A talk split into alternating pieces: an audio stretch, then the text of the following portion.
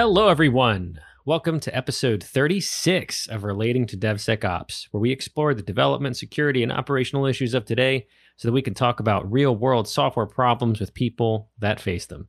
If you like what you hear, please like, subscribe, and leave feedback wherever you curate your podcast so we can bring content that matters and makes sense to you. As mentioned uh, in our holiday greetings, I've got Mike McCabe joining us for another round, and he's promised that he will be more and more active on this podcast, dropping epic security knowledge from another security consulting perspective uh, so we can get some more viewpoints in here uh, beyond Simon and I. Simon's on a bit of a break at the moment, so we're going to just be all security all the time right now. Um, Mike, welcome back. Thanks for having me yeah, I'm glad to be on. I'm not sure if it'll be epic knowledge. It'll be something. Well, you you bring you bring things to the table, and that's all we ask. uh, is just keeping it real here. So, um, Mike and I did a talk at LASCON in uh, 2021. We're not sure when that video is going to hit, but um, you know, we we talked. We had a big Simpsons themed uh, talk about just trends in finance and some of the organizations that we've worked for and with uh, in the consulting world and how they've progressed over time. And I thought it'd be pretty cool to just have a short conversation around, you know, 2020 into 2021, you know, how how organizations have progressed, uh, if at all, like the security industry in AppSec, how we view stuff, um, you know, what's hot, what's not now, are we doing better? uh, you know things like that beyond finance. So we have some of the some of the things that we've um, talked about in that talk, like infrastructure as code and the complexity of cloud and how organizations have done migrating to the cloud and how mature they've gotten. Um, but you know, I think it just having a more informal conversation about that might be might be fun. We'll see where it goes. Hopefully, it's entertaining at the very least. Um, so uh, we've we've lightly prepped We've got drinks in hand. We're ready to to rock and roll with um, with trends in the security industry of AppSec and cloud uh, in 2021. So, Mike, I'm I'm gonna just throw it over to you, man. Like, uh, what is what are you working on most these days? That's I guess maybe not cutting edge, but just the most um, progression you've seen. Is it that infrastructure as code stuff? Is it something else? Um, you know testing or maturity models or threat models you know what is it that's sort of you know making progress in 2021 yeah that's an interesting question. Uh, i guess i would say first answer is nothing is even. It's very you know there's progress here. There's people taking steps back in other areas and kind of you know progress doesn't move evenly across all industries in all ways. But um, and i've been lucky to work with some interesting clients and we kind of talk about some of our experiences that doing work with interesting clients during our talk. And um, it's been working on kind of multi-year projects it's been interesting to see that change uh, that they go through especially since most consulting gigs are usually pretty short so i've been lucky to work on some like longer gigs where you can see the the kind of cultural and process and technology changes over multiple years um, and i'd say it's it's interesting to see how much work and the amount of automation that's been done around things like cloud security. Uh, it's been an area that I focused a lot in. Um, I think it's been good to see that no one, I think in the AppSec world, a lot of people just said, I'm going to throw a lot of people at, at this AppSec problem. I'm going to get a lot of testers. I'm going to get a lot of code reviewers, and we're going to solve our security problems just by throwing bodies at it. I don't see the same thing happening in the cloud space as much. I don't see people saying like, I'm just going to hire 30 cloud security testers to come test every single one of my accounts every week. They're doing things in a much more automation first manner, I think, because a lot of people realize they couldn't possibly tackle it just by throwing people at it. So I think that's a really positive step that, you know, somewhere along the line, people have realized that you can't fix infrastructure by just throwing people at the problem. Um, so that's been a really positive step. And that's something, that's an area where I think AppSec is still catching up. I think there's always going to be a use for people doing, you know, the things that we can't automate well. But I think there's so much work in the security industry that can be automated that we still just kind of put people at and then we complain that we can't hire good people to do. So I think cloud, based on the fact that everything's APIs, everything's usually automated, um, semi-automated, I think people are taking the same kind of tact uh, with security in that realm. So that's I think that's a really positive thing. Yeah, I, I would agree. I mean, I think one of the we talk about sort of the human element of security a lot on this podcast and how to develop those relationships and cultivate that. And one of the one of the major things is that drives that I think is that you're right. We don't have I mean, forget plugging holes with bodies. um, it's just there aren't enough bodies to do that, right? It's a talent shortage we're constantly complaining about. And we want to say that that's primarily because of education or um, you know just a lack of people and that's all relevant for sure. But um, it's really like we need to enable other people to do this. Most security professionals come from other areas of the business and in a perfect world i think that our strategy has been we need to hire more hire more hire more. Um, but it's never i don't think a business ever makes um, that decision for security because security is always a cost center. I had a I had a conversation with um, a colleague recently um, who may be listening, and if they are, they'll know who um, who I'm talking about. But um, security as a revenue generator doesn't exist today, and we sort of got into a debate back and forth about that. And so, unless you're a security firm, and even then, most security firms are generating revenue through sales or products or something else. It's not like they have a their security team is still a cost center. And so until we get to that point, I don't think we're ever going to staff up security to a point that is equal to development or equal to other areas of the business. So we have to do these things that are either using other teams or developing tools or automating and doing something to sort of shorten the gap between uh, the talent shortage and like what needs to be done in security and i i think that focus for me is a part of everything that you've talked about the infrastructure as code the automation you know how do we get ahead how do we do more with less people basically? Yeah. Yeah for sure. I mean i think i think cloud and i you know i say this in the talk that we do that cloud is like a huge security opportunity uh, i think because everything is data driven everything is api driven so you can just you know you say what the target state is you write code to say if something is the target state. If it's not then you you know you alert or you fix it. Appsec we have we have you know we're kind of halfway there with different tools. You have all the the SCA tools that do a decent job with looking at source code and finding issues but there's so many false positives. There's so many issues with those tools um, you know, that's why you see like the prop- popularity of SemGrep uh, coming up because it's so much just more simple. You might not have a rule set with 20,000 Java rules, but that just means that for the 100 you do have, they're higher quality and just less to dig through.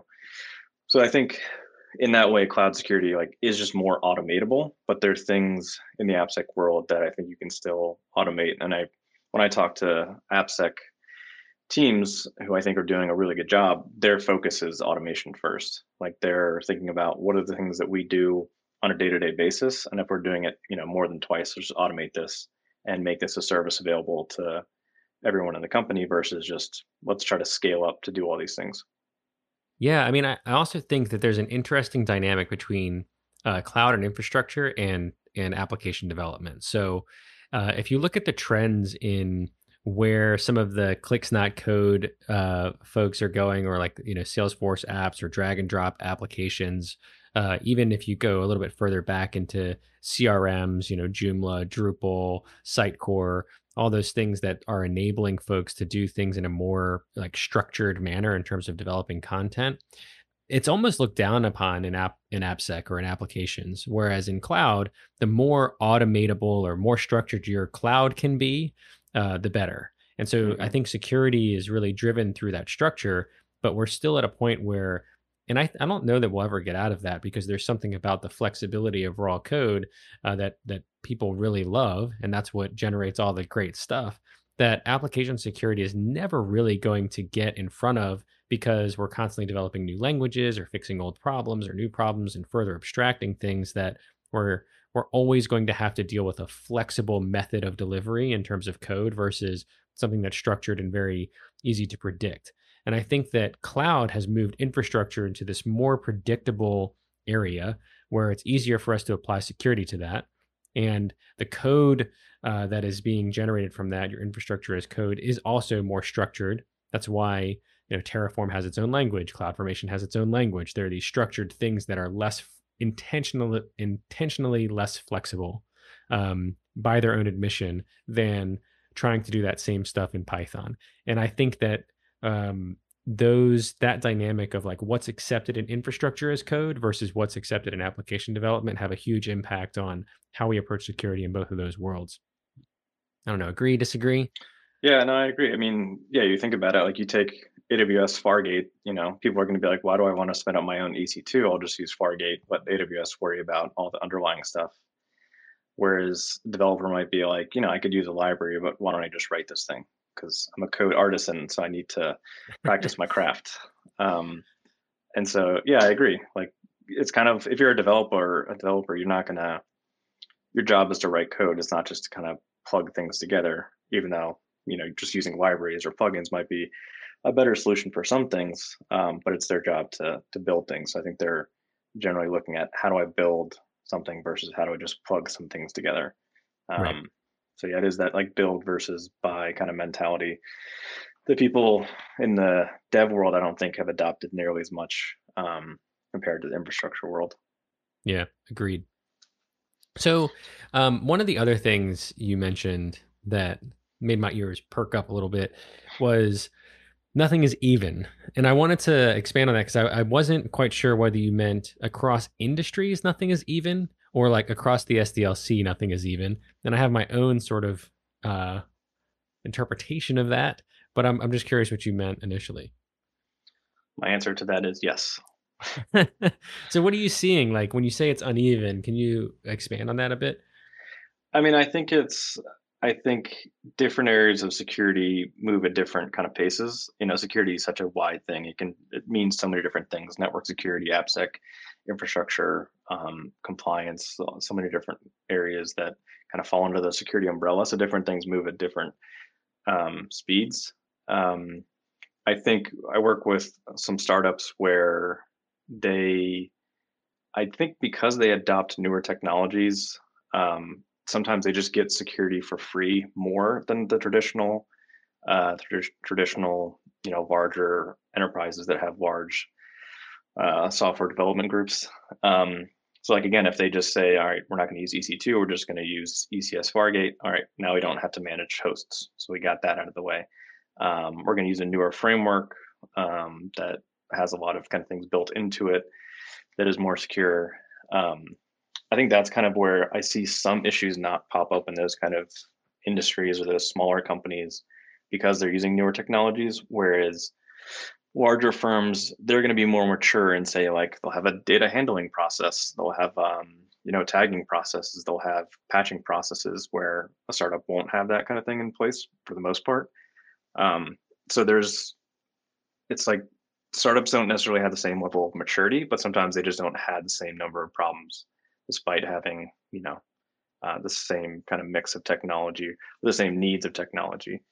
Um, and then yeah, I think I think infrastructure is I think it's moving at a faster pace when it comes to security. I think again, infrastructure and security work together really well in my opinion because you just you say what are the patterns that you want to adopt and then you say how do I make these secure. Whereas I think AppSec is still kind of coming in from the outside trying to influence development groups and they're still kind of the um, you know the people with the penalties that say this is wrong you have to take time out of your sprint to fix this. It's you know 2 a.m there's this major issue we have to come and you know jump online and fix this kind of issue. So i think there's there's still this outside in kind of view with appsec that you don't have as much in infrastructure from from my experience at least. Um, so I think that's that's kind of the difference that I see. So AppSec is still kind of being forced on people, I think, a little bit. It's not being adopted as much as I feel like security is being adopted in infrastructure. Um, yeah. No one's just going to say, yeah, let's just roll out an EC2 with port 22 open to the internet. Let's roll out, you know, an RDS on the internet. It happens, but they don't do that intentionally knowing that, you know, um, that's going to be out there. Yeah, I, I would agree with you. I think, um, I mean, I have, I, my what I've been sort of claiming the reason is, or what I am theorizing the reason is, is just how application security is approached when it comes to how people measure their security programs. So we had talked about this uh, a bit in the conversation before this, but um, like when you are looking at application security and you're measuring, you're de- defining your KPIs, or is our application security program good? Usually, it falls into the context of like, are we PCI compliant, and what is what is you know how does PCI view the AppSec program, or are we ISO 27001 and how does it view the AppSec program? And that can really depend on your auditor, which is why I think, you know, everyone that comes on on this show at least is like, we don't like compliance driven security. But I think one of the things that we I don't know wh- how we got into this as an industry, but one of the things I notice is when it comes to evaluating compliance, usually auditors are looking for like some sort of evidence for like, you know, do you handle identity well? Like what's your IAM policy? How how often do you rotate passwords? When do they expire? Like you know do you encrypt or hash these passwords? Or like whatever the the requirements are whatever compliance framework or whatever it is. And then the evidence that we provide is infrastructure based because that's what we know. And so there kind of back to your point of like infrastructure being further along or we we look at it's a lot easier to show that or whatever it is. But then when you look at all of the applications no auditor is actually looking at like how identity is handled in every single application in your infrastructure. And because we're only showing evidence for like the small sort of snapshot of the organization it's like application security gets lost. And then when we come to the application security section i'm doing air quotes for those that cannot see me which is all of you. Um, you know it's like do you have an appsec program? Does someone is there someone dedicated to it? How often do you scan and do you address your vulnerabilities you know in a timely manner or something like that? Mm-hmm. and so you're like yes yes yes yes. And then my application security program is great. Um, and then you have free tools like uh, OWASP SAMM that will tell you these things, but because they're not driven by an auditor or by finance or by legal, they don't get as much attention, even though they might deserve that attention. So I think really it's like we need to look at application security as a part of the whole. Like when we look at data encryption policies, that extends into AppSec. You can't just like isolate applications and your whole product and then solve data encryption everywhere else. It's got to be mm-hmm. a part of it. So all those same policies will help you um, when it comes to compliance. You can use that to drive security as long as you're internally looking at it in like the best possible light. Like you're using that to help your security program as opposed to check the box, right? Yeah. And how many organizations are doing that? I think we're getting a bit better at uh, looking at things that way, at least from organizations I've talked to recently. But I still think we're in that mindset of like applications are these separate thing. They have their own requirements. They're like special little, you know, things that we have that have like all these, um, you know, weird requirements and they have all this flexibility and so we don't fold them into the compliance infrastructure for whatever reason and i mm-hmm. i like am so baffled by that and how often we go that way um, i'm not sure if you're seeing similar stuff um, but that's that's sort of where i stand is like like let's incorporate apps into the whole thing um, when we're defining requirements yeah yeah i mean i think something that's that i think has helped that from kind of places that i've worked with um, is is companies offering the secure compliant solution for things. So like say that you you need to store, you know, SSNs or something like that. The company builds a solution that everyone adopts that does things securely and then the developer doesn't have to you know spin up i'm going to do field level encryption for ssns in my app and then do key management in my app to make sure that that key is being managed well. They just adopt a service and they don't have to worry about compliance. They don't even have to be like audited on this in the sense of how are you handling data. You just say, I use this to handle my data, and then there's another team who manages that. They're responsible for the compliance of that service. I think that's the way, along with what you're saying, is like that's the way to solve those issues is solve like solve them for developers and offer it as a solution versus saying like meet this meet this goal uh, or meet this like set of compliance requirements and then they're off on their own adventure writing code to try to solve this and you know typing AES into their um, field level encryption code and all those kinds of things. So I think that's that's how I've seen those kind of issues solved well. Granted, that's then you know kind of pushing people into one way of doing everything, which some developers again are not going to like because they want to create their own solutions and they want to have flexible solutions and um, all that kind of thing. But I think if you really have strong kind of compliance or data security requirements, that's what you have to do is is give people solutions to how to solve those versus just pushing it down on them. Yeah. I mean, what if you're the company writing the solution though? uh yeah, then you have to have your you should have your stuff in order, but having worked with companies that do that kind of stuff, they don't always. So Right. I mean, I think we're always going to be in that. It's, it's yeah, it's like you know off offloading um, these things. But I do agree with you. I think that uh, it's like standardization of an approach for things you don't want to deal with internally. Like if you're a, I mean, we, you and I have both worked for fintechs a lot. Like if you're a fintech and your your product is, um, you know, the next greatest like um, loan transferring mechanism then focus on that mechanism and when it comes to identity you know trust folks whose sole purpose in life and in business is to handle identity or handle oauth or handle this yeah. um, and then maybe if your organization grows and is bigger and is beyond the startup and becomes an enterprise you can start taking specialists that focus in that kind of thing and do that. Um, but yeah i agree. I think it's making a smart decision based on what's the expertise we have in house and can we develop this and be confident about it? And then um, what are our engineers going to adopt? Like if our engineers start working on a new like oauth implementation and we're writing that from scratch and we are going to standardize that internally. Do we have the resources to maintain that and the talent to maintain that? Do we have people that know that well? And if we do maybe that's a good decision. Um, yeah. but if we don't then what is what is the next best thing? Who can we trust to do this? You know? So i, I agree. Um but you run into the supply chain issues there right? Is of like yeah um, everything else. else. yeah so it's like yeah. how do you establish that trust and what do you and how do you measure your vendors right how do you hold them accountable to to that kind of thing um i know what we we do a lot of open source and we sort of base things on number of commits and uh what the community looks like but what's the you know what's i don't know what's the metric you sort of consider when you're looking at stuff like that um yeah number of stars on github yeah. how many yeah how many favorites? How many follows? Yeah.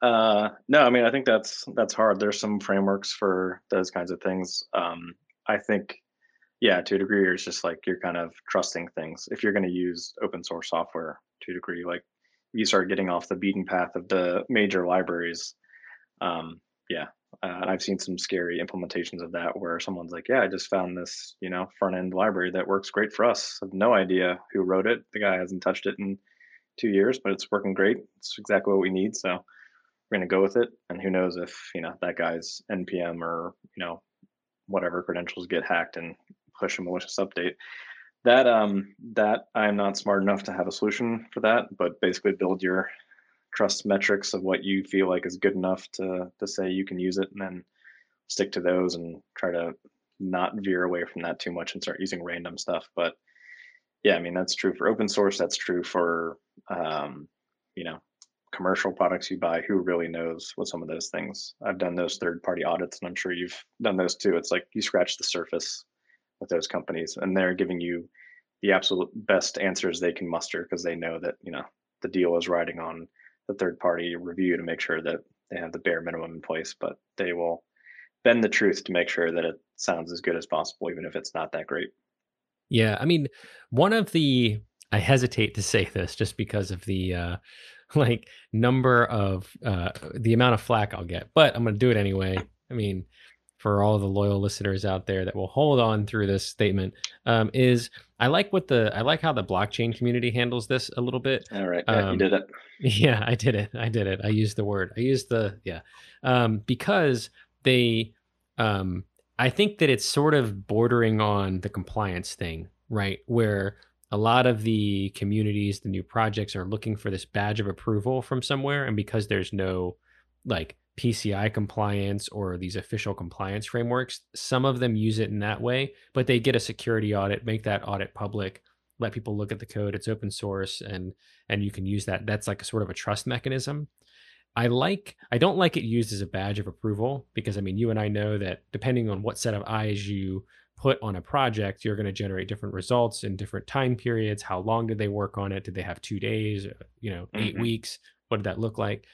Um, so you don't, you know, unless you are getting a quality audit, you don't necessarily know.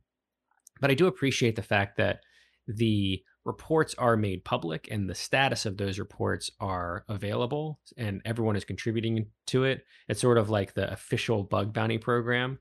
And I wish we did that more for like just general open source projects where like as an open source project you could get a code review or you know a report make that public and use that as not a badge of approval but just like look this is what we're doing. This is what we found. This is what we fixed. You know we're trusting the community and the people that we hire to make this a better product. I like that approach. I think that transparency helps the industry um, and helps you know everybody sort of contribute to that uh, because you can't.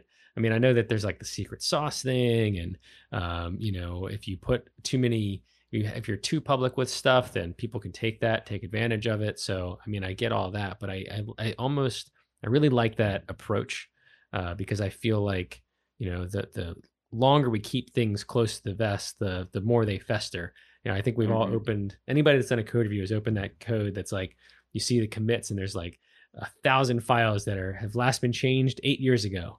And you're like, okay, this is where I'm gonna start, you know? Yeah.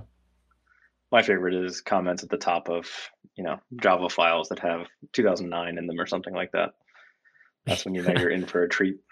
Yeah. Yeah. To, with a to do in there from 2009. Yeah. yeah. Um, so um, one of the things I think contributes to this, and we talked a little bit about, is just like the the culture of speed and how um, like we had talked about testing and how testing doesn't really is, is harder to do at speed or generating unit tests or things like that. But I think everything is is really um, trying to make security faster. Um, I guess what's your take on that? Like, are we how how how do we approach speed and security in this new world? I say new, but it's you know we, we're like years and years into agile and sprints, and still fundamentally as an industry failing at it in security. So, what's your perspective on how we increase the speed of security, or um, or change the change the game? Like, what are we doing wrong in terms of scanning, uh, or anything in the SDLC that you're you're seeing problems with? Yeah, I mean that's another another tough one. Um, you really ask the you know you ask the hard questions trying to solve world hunger here i hit hard yeah um i mean i think it's i think it's kind of two things. I think expectations are always wrong for what security is going to accomplish. I think people say like all right we have two weeks from launch. You have two weeks to find everything wrong in this app so we can fix it before we go live you know have at it. And security is like i've never even heard of this app before. I didn't know this was going live. Um, we have an intern. He's available to do this review. We'll get you a pdf in, you know five days. Um, so I mean, I think setting expectations that that things are never going to be perfect to the business is is definitely important. Um, you know, I think that that's very hard to do because as a security person, you feel responsible for the security of the product. So it's hard to be like, I might screw this up royally, and uh, there's not much I can do about it. So, but I think it's important to you know, there's a middle ground there to say I can I can do what I can do in the amount of time that I'm given, and we have to accept certain risks when we're doing that. Um, you know, it's like the speed, cost, or quality you pick two. Um, so, and people are generally uh, want all three. They don't want to pay anymore. Um, so, I think it's pretty hard, but setting expectations. Um, I think again, automation helps a lot in that regard. We anything that we do twice, we should start automating. Um, that's not always easy, and of course, automation takes time to actually build out and make sure it works well.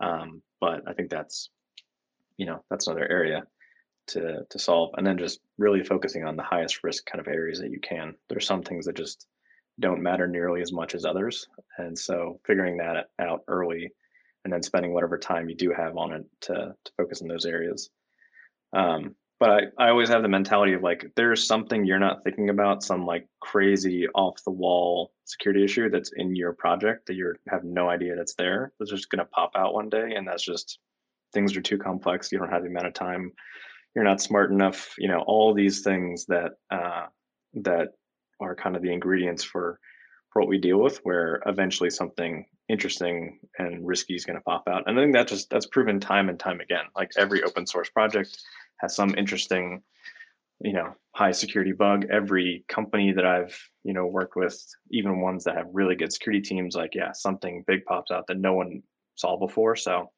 um, i think that's another thing you just have to keep in the back of your head that like there's something that's going to be missed and so be prepared to fix that um, and kind of understand uh, how you react to it.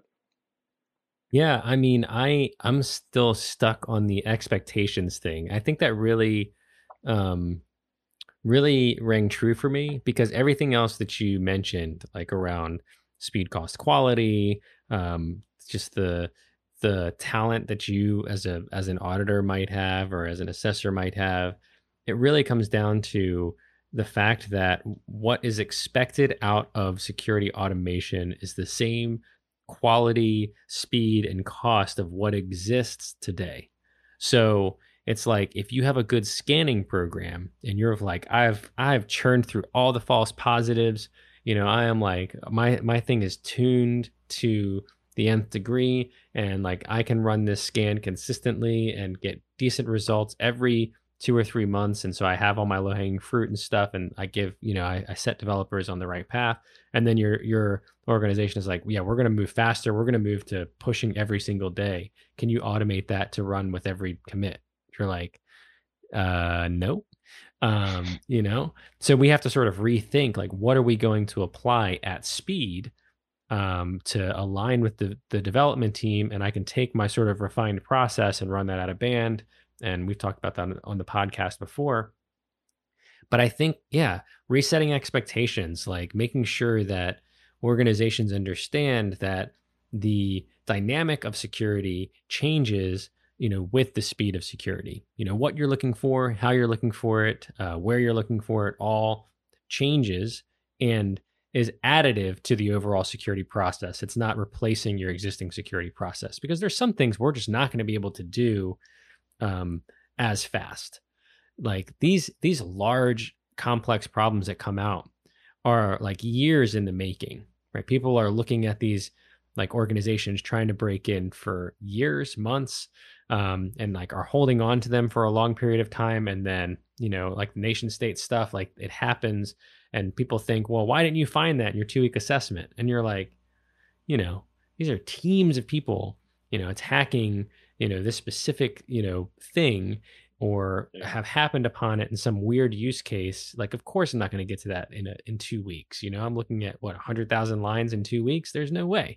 Yeah. so um yeah expectation. I have to i have to like use that in some creative uh client question uh without being like well what are your expectations of me because that's kind of uh that can instigate some violence i feel yeah i think that's when I started doing consulting, I was always of the mindset of like I have to find everything in this two week period and be driven crazy if I felt like I didn't find enough during you know AppSec reviews.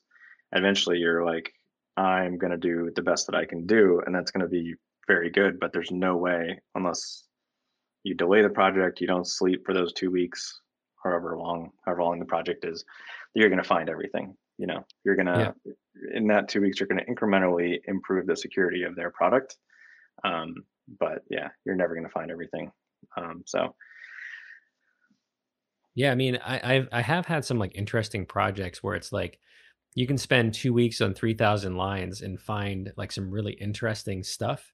Um, or you can spend like two weeks on 100000 lines and you're finding like less interesting stuff but more stuff and mm-hmm. it's almost like you know um, especially early in your career, you're like, you feel better about that 100,000 lines than like finding one good thing in like 3,000 lines because yeah. it's like, it's the quantity on the report. You're like, yeah, mm-hmm. I found a lot of things. So, you know, uh, and that's what, that's what people look for because that's like the audit right? Yeah. Like, uh, we want to see if we have 50 things versus one thing. If we have one thing, we shouldn't really worry about it. Also, it's high. Can you reduce that to like a low? Is that like is that possible? Yeah, we don't consider this a risk. Yeah. Um. So interesting. No expectations. I gotta. I have to keep like beating that in my own brain for a while. Yeah, um, it's it's hard to do. I mean, even an internal when you're an internal person with a company, um, I think it's still very hard to do that. You know, I think there's a philosophy of like, oh, we don't have to worry about it. Security will find those issues where it's just it's impossible. You know, so cool. Well, look, you know, we're trying to keep these around 30 minutes, and you've you've said that you you'll come on a, a, few more times, maybe more consistently over time, so we can expand into some of these a little bit. But um, if I'm wrapping it up, it's set, you know, share expectations with people. Um, some trends we've seen just over time is like nothing is even in the SDLC across industries, but I feel like um, you and I are both seeing sort of progress in um, I would say like shared communication between development and security. I feel like that's getting better. I feel like we're doing that better.